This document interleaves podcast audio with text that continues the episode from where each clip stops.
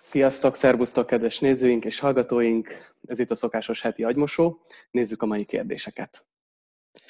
Az elsőnek a tárgya nemet mondani. Tisztelt András! Az utóbbi időben úgy alakultak a dolgok, hogy elengedtem a keresztény vallást.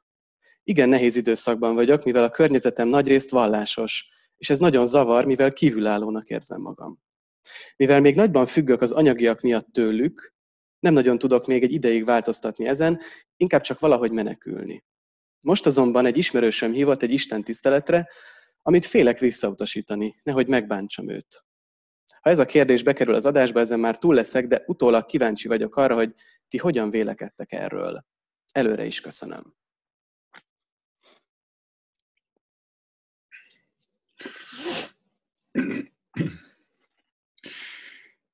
Hát ha a helyzet az, amit te leírsz, akkor mit lehet tenni? Nem vagy, úgy, úgy, úgy beszélsz, hogy nem vagy szabad, pénzért olyan dolgokat kell csinálnod, amit különben nem csinálnál. Hát ez egy elhatározás kérdése minden helyzetben, családban, párkapcsolatban az ember elhatározhatja, hogy úgy él, mint a színházban. Eljátszom a jó fiát a szüleimnek, eljátszom a jó férjét a feleségemnek, eljátszom a jó apját a gyerekeimnek, stb és e, bár már nem vagyok e, keresztény, eljátszom a jó keresztényt. Hát, e, vagy mondjuk buzi vagyok, de úgy csinálok, mintha nem. Hát félelem miatt eljátszok egy olyan szerepet, amit a körülöttem lévő emberek elfogadnak, hát abból mindenféle nehézségem lesz. Ez nem egy könnyű helyzet a depresszió például valószínűleg a reménytelenség valószínűleg rám száll, mert egy ilyen helyzetben állandóan valakit játszan, játszani, aki tetszik a környezetemnek, de én nem vagyok az, hát az a, az izolálás, az elszigeteltségnek a, a, a csúcsa. De az a kérdés, hogy eh, merjek-e nemet mondani, eh, az, az, az mindig egy jó kérdés. És az, a feladat az, hogy nem lehet igent mondani, olyan igent mondani, aminek van értelme, anélkül, hogy az ember sok nemet mondjon. A, az Eric Fromm, a szeretet művészetében, az Art of Loving-ban sokat beszél arról, hogy aki nem tud nemet mondani, az tulajdonképpen nem tud igent mondani sem. És mondjuk, ha én vagyok az, akinek a társaságában élsz, akkor csak úgy lehetek biztos abban, hogy tényleg valódi lelkes igent mondsz nekem valamire, hogyha néha itt-ott határozott nemet is tudsz mondani, mert akkor, ha mindig igent mondasz, akkor mélyen magamban nem tudom elhinni, hogy igaz vagy. És én is attól félnék, hogy félsz tőlem, nem mersz nemet mondani nekem. A gyerekek és azok, akik például szenvednek olyan dolgoktól, amit a pszichiátria például skizofréniának címkézne, azoknak a társaságában nem lehet nem őszintének lenni, mert ők azonnal tudják. Egy gyerek csak akkor fogja elhinni, hogy tényleg vele akarsz játszani, hogyha sokszor nemet mondsz neki, akkor elhiszi az igent. Úgyhogy neked kell kísérletezni azzal, hogy hamisan akarsz együtt lenni valakivel, azért, hogy ne bántsd őt, ami már bántja, mert ha én hamisan lennék veled, az bántana téged. Még akkor is, ha nem veszed észre. Mert akkor a másiknak is azt kell játszania, hogy ő nem veszi észre, hogy te inkább nem lennél vele. Hát miért komplikálnánk az életet? Te azt mondod pénzért. Hát én nem tudom, én mindig azt gondolom, hogy eh, ha, mit tudom én, eh, tízezer forintot tennék a zsebedbe, és egy repülővel eh, bárhol a földön kidobnálak egy ejtőernyővel, szerintem meg tudnál élni, tudnál barátokat szerezni, és nem kellene soha hazudnod, és igent mondani, amikor nemet akarsz. Bár itt a, a pénzt hozta be a, a kérdező, de bennem fölmerült a, a Jonathan a sirály története, amit te, is szoktál említeni, hogy nehéz kívülállónak lenni, vagy hogy azt is szoktad mondani, hogy ez a legnagyobb fájdalom, ami, vagy a legnagyobb büntetés, a kiközösítés, és hogy, hogy van egy átmeneti időszak, amíg az ember, ha ott hagyja azt a klubot, vagy azt a társaságot, ami, aminek eddig a tagja volt, és még nincs új, hogy ez az átmeneti idő az, az nehéz, amíg nem talál magának új játszótársakat. Főleg, hogyha az ember nem tudja elképzelni, hogy van más. Tehát a, a, amit az ember hisz, az az, hogy vagy marad abban a közösségben, ami neki már nem jó, és e, itt nem arról van szó, hogy őt kiközösítették, itt arról van szó, hogy ő titokban kiközösítette magát. Uh-huh. Ami nem olyan rossz, mintha kiközösítették volna.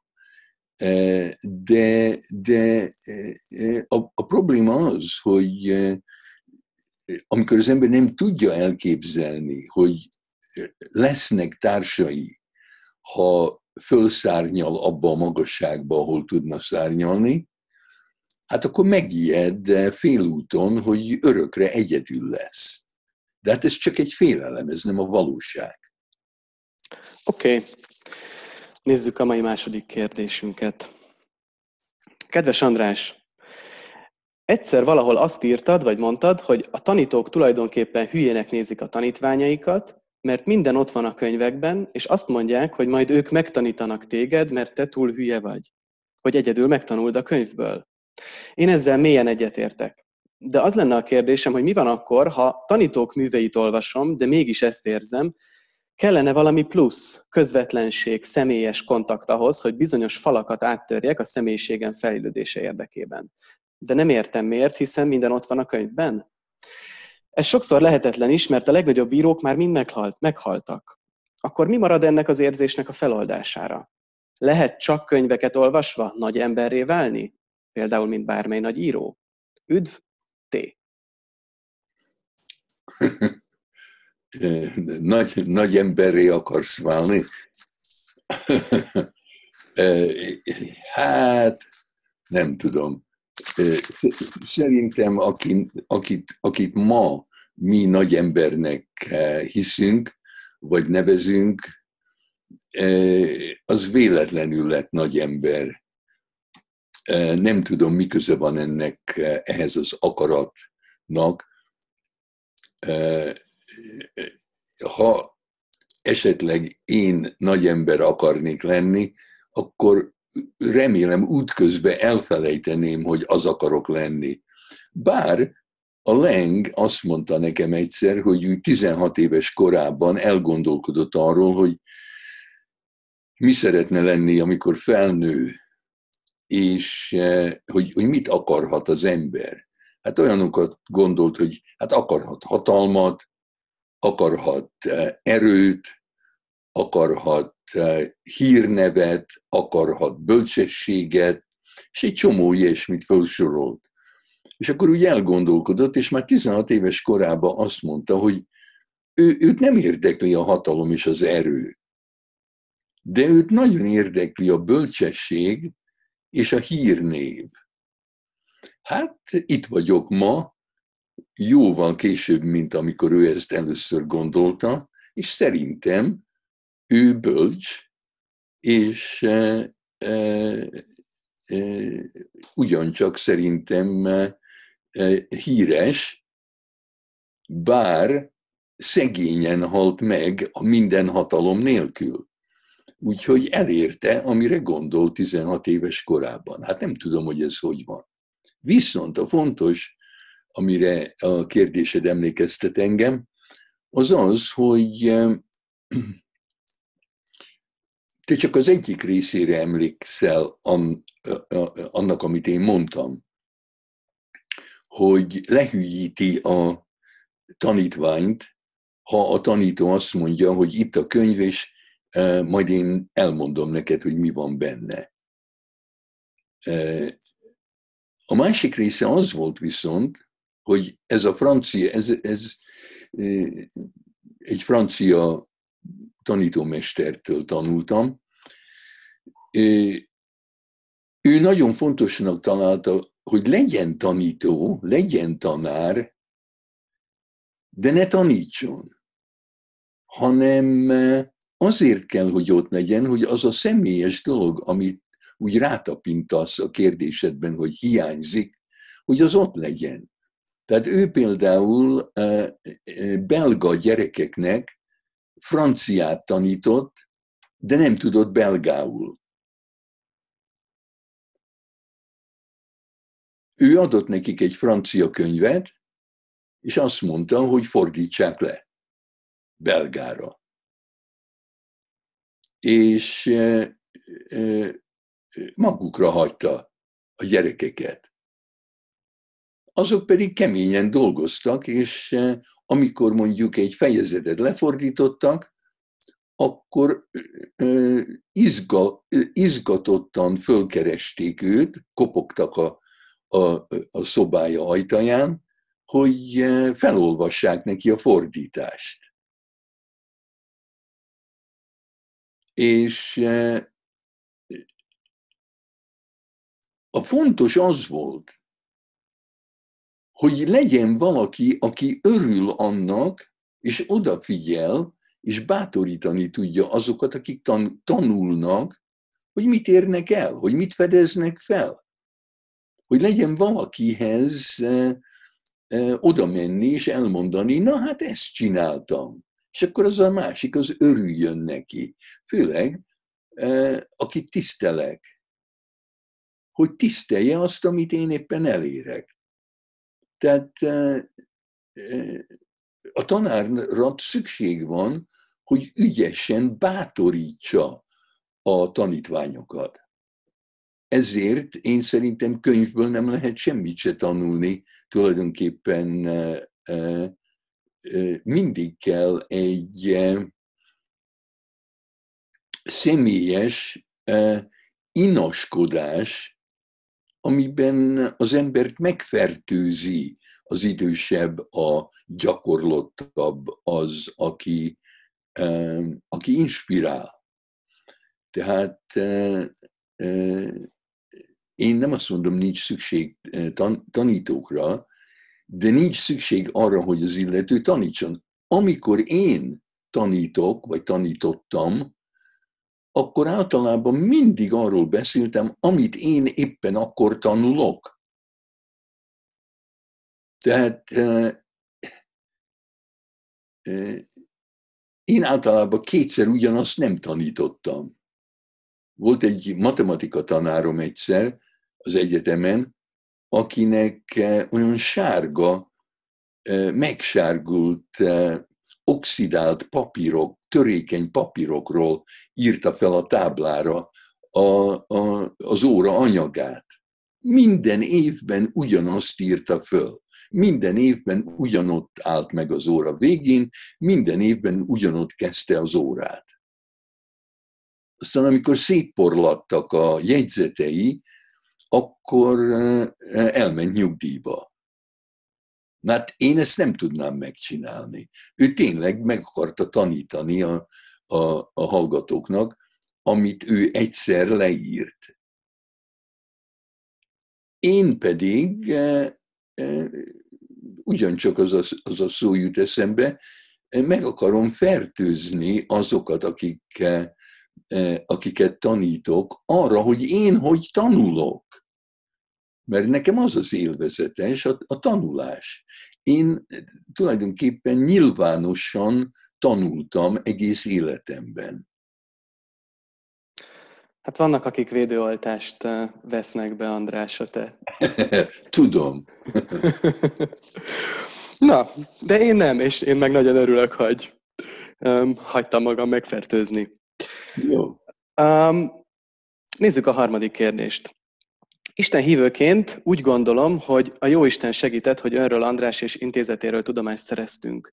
Erdélyben lakó édesanyja vagyok, akinek a lánya 2015. decemberében összeomlott. 200 kilométerre tőlünk volt az egyetemen, és annak örültünk, hogy hazakerült. Mivel nem engedtük vissza az egyetemre januárban, visszautasította az ételt, amivel sajnos addig is problémák voltak. Öt nap éhezés után került a kórházba. A diagnózis skizofrénia. Hazajövetel előtti nap négyen fogták le a jelenlétemben, hogy beadják a Zifadera injekciót. Két hetente kellett volna visszavigyük injekcióra a harmadik emeletre. Ez nem sikerült. Ott hagytuk az orvosokat. Más lehetőségeket keresgéltünk, hogy a lányunk életben maradjon, mivel napok, hetek elteltek semmi vagy pár falatétellel. Követtünk el butaságokat is sajnos. Annabella az akkori helyzethez képest sokkal jobban van. Már keresgél a hűtőben, kamrában, ha nem találja megfelelőnek, ami el van készítve. Tíz éve vegetáriánus, vitaminokat sem fogad el. Az ételébe szoktam tenni homokitövis, fekete ribizli örleményt, lemmagolajat. Laikusként úgy gondolom, vitaminhiánya lehet, keze-lába hideg, nyírkos. Mielőtt probléma lett vele, intenzív, erős verejtékszaga volt, a blúzait is nehezen lehetett tisztítani. Egy hatalmas problémánk van, néha agresszív. Megígértük, hogy ha így viselkedik, intézetbe visszük, de ezt nem szeretnénk. Három éve próbáljuk elkerülni az orvosokat, itthon volt velünk, időközönként nagyon agresszívá vált. Egy ideje mantrázok, mondogatom dr. Hugh Len gyógyító mondatait, Időközben a lányom annyira agresszívá vált, hogy mentőt hívtunk, azóta a közeli város pszichiátria osztályán gyógyszeres kezelést kap. Kérem segítsen útmutatással, hogy értelmes életet élhessen a lányunk. Köszönöm, Piroska. Nehéz, nehéz helyzet. Alig van útmutató. A, amikor Londonban tanultam, akkor ott hét ház létezett, amik, amiket menedéknek lehetne mondani, ahol olyan emberek éltek együtt, akik, ha ezek a házak nem léteztek volna, őrültnek lettek volna címkézve, skizofrénnek, vagy pszichotikusnak, és kórházban lettek volna kezelve olyan orvosságokkal, amik lehet, hogy több rosszat okoztak volna, mint jót. Na most itt az volt, hogy mondjuk ha egy házban hat, kb. hat ember élt, akkor nem minden hat szenvedett, és volt egy mélyponton egyszerre. Ha mondjuk ketten voltak, akkor a másik négy vigyázott rájuk. Nagyon ritkán kellett kívülről segítséget kérni, de a Philadelphia Association a, a, a Lang vezetésével voltak embereink, akik tudtak segíteni, ha erre szükség volt. A legfontosabb, amire rájöttünk, hogy kell azoknak, akik megőrülnek, az az, hogy felfedezzék a saját ritmusukat, a saját életritmusukat. Az egyik eredménye annak, amikor az embert nem engedik meg, hogy úgy éljen, ahogy akar, az az, hogy aludnom kell, amikor nem akarok, föl kell kelnem, amikor nem akarok, ennem kell, amikor nem akarok, nem ehetek, amikor akarok, tehát a kontroll bejön, és ha érezni akarom magam, és nem akarom teljesen odaadni magam, hogy legyek valaki másnak a marionettje, a bábja, akkor ellenállnom kell. Csak az ellenállásban érezhetem önmagam. És hogyha az evés egy küzdelem, hát akkor, ha én elhatározom, hogy nem eszem, akkor, akkor biztos, hogy nyerek. Nagyon nehéz belém tömni, vagy e, e, ételt, ha nem akarom kinyitni a számat, és nagyon nehéz rávenni arra, amit én nem akarok csinálni.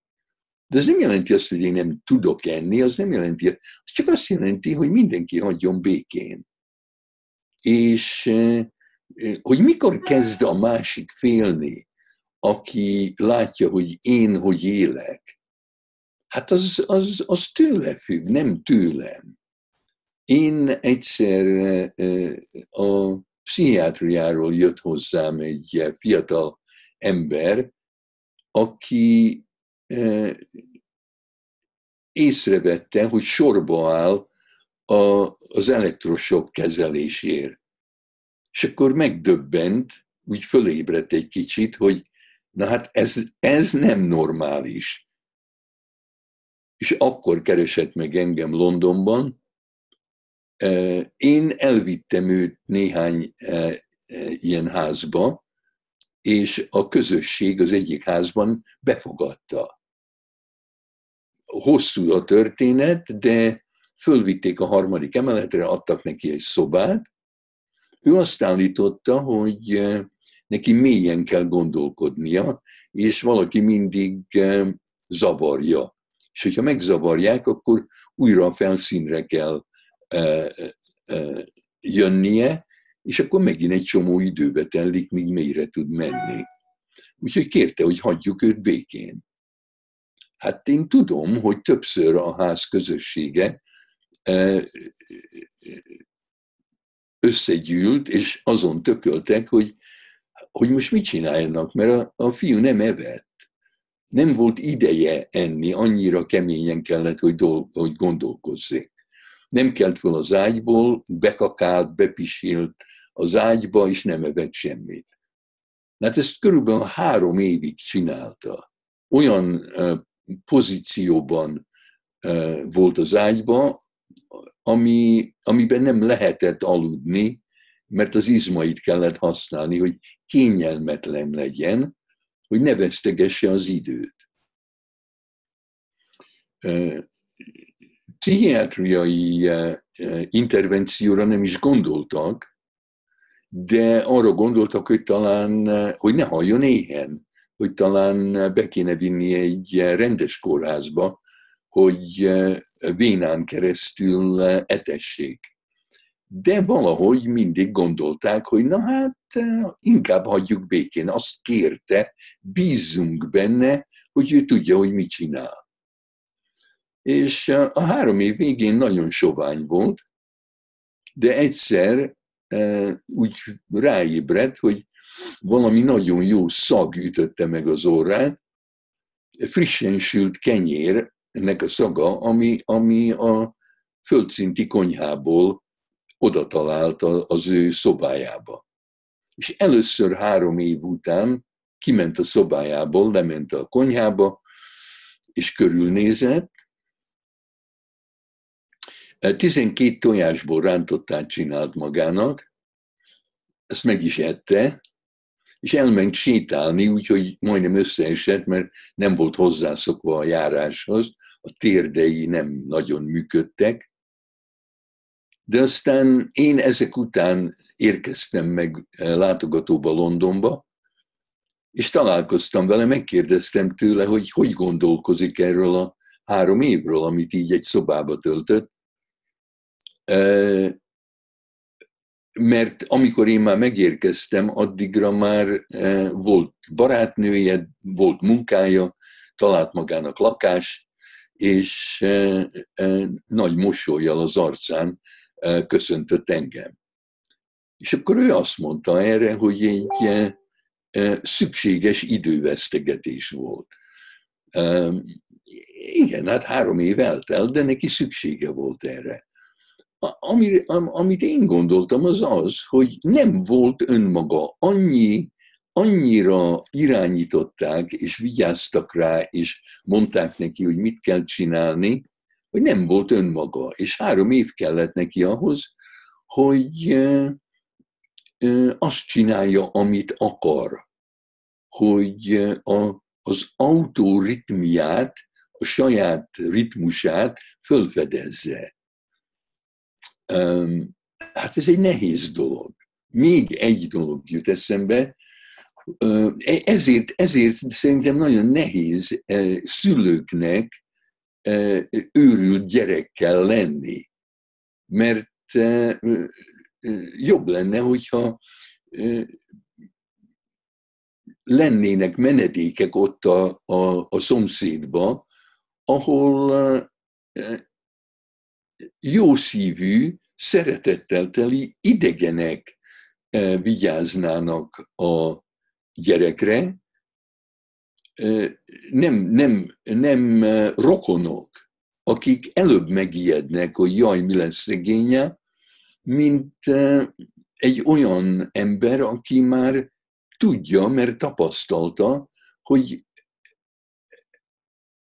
az önéheztetés például nem örökké tart, ha nem lesz veszekedésnek a témája. Viszont még ezekben a házakban sem tudtuk tartani azokat, akik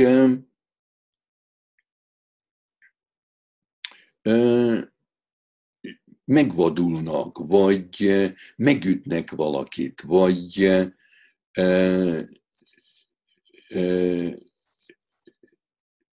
másokat bántanak, akkor mindig arra volt szükség, hogy azt mondtuk, sajnos mind vigyázzunk egymásra. Ha te nem tudsz a többiekre vigyázni, akkor figyelmeztetünk, hogyha még egyszer megütsz valakit, még egyszer durván bánsz valakivel, akkor hívjuk a rendőrséget. És akkor lehet, hogy megint pszichiátrián leszel. Tehát ha nem akarsz pszichiátriára kerülni, akkor vigyázz a többiekre. És néha, néha el kellett küldeni az illetőt, nem, nem, nem tudtuk a, a házban tartani, de amikor kijött a pszichiátriáról, akkor es, esetleg voltak olyanok, akik elhatározták, hogy jó, most nem fognak senkit se bántani, engedjük be őket még egyszer. És akkor még egyszer beengedtük őket. És ha tényleg nem bántottak senkit, akkor maradhattak. Ha újra elkezdtek bántani valakit, akkor kidobtuk őket. Hát mi más lehet tenni? Köszi szépen, köszönjük nektek is, kedves nézők és hallgatók. Legközelebb találkozunk. Sziasztok!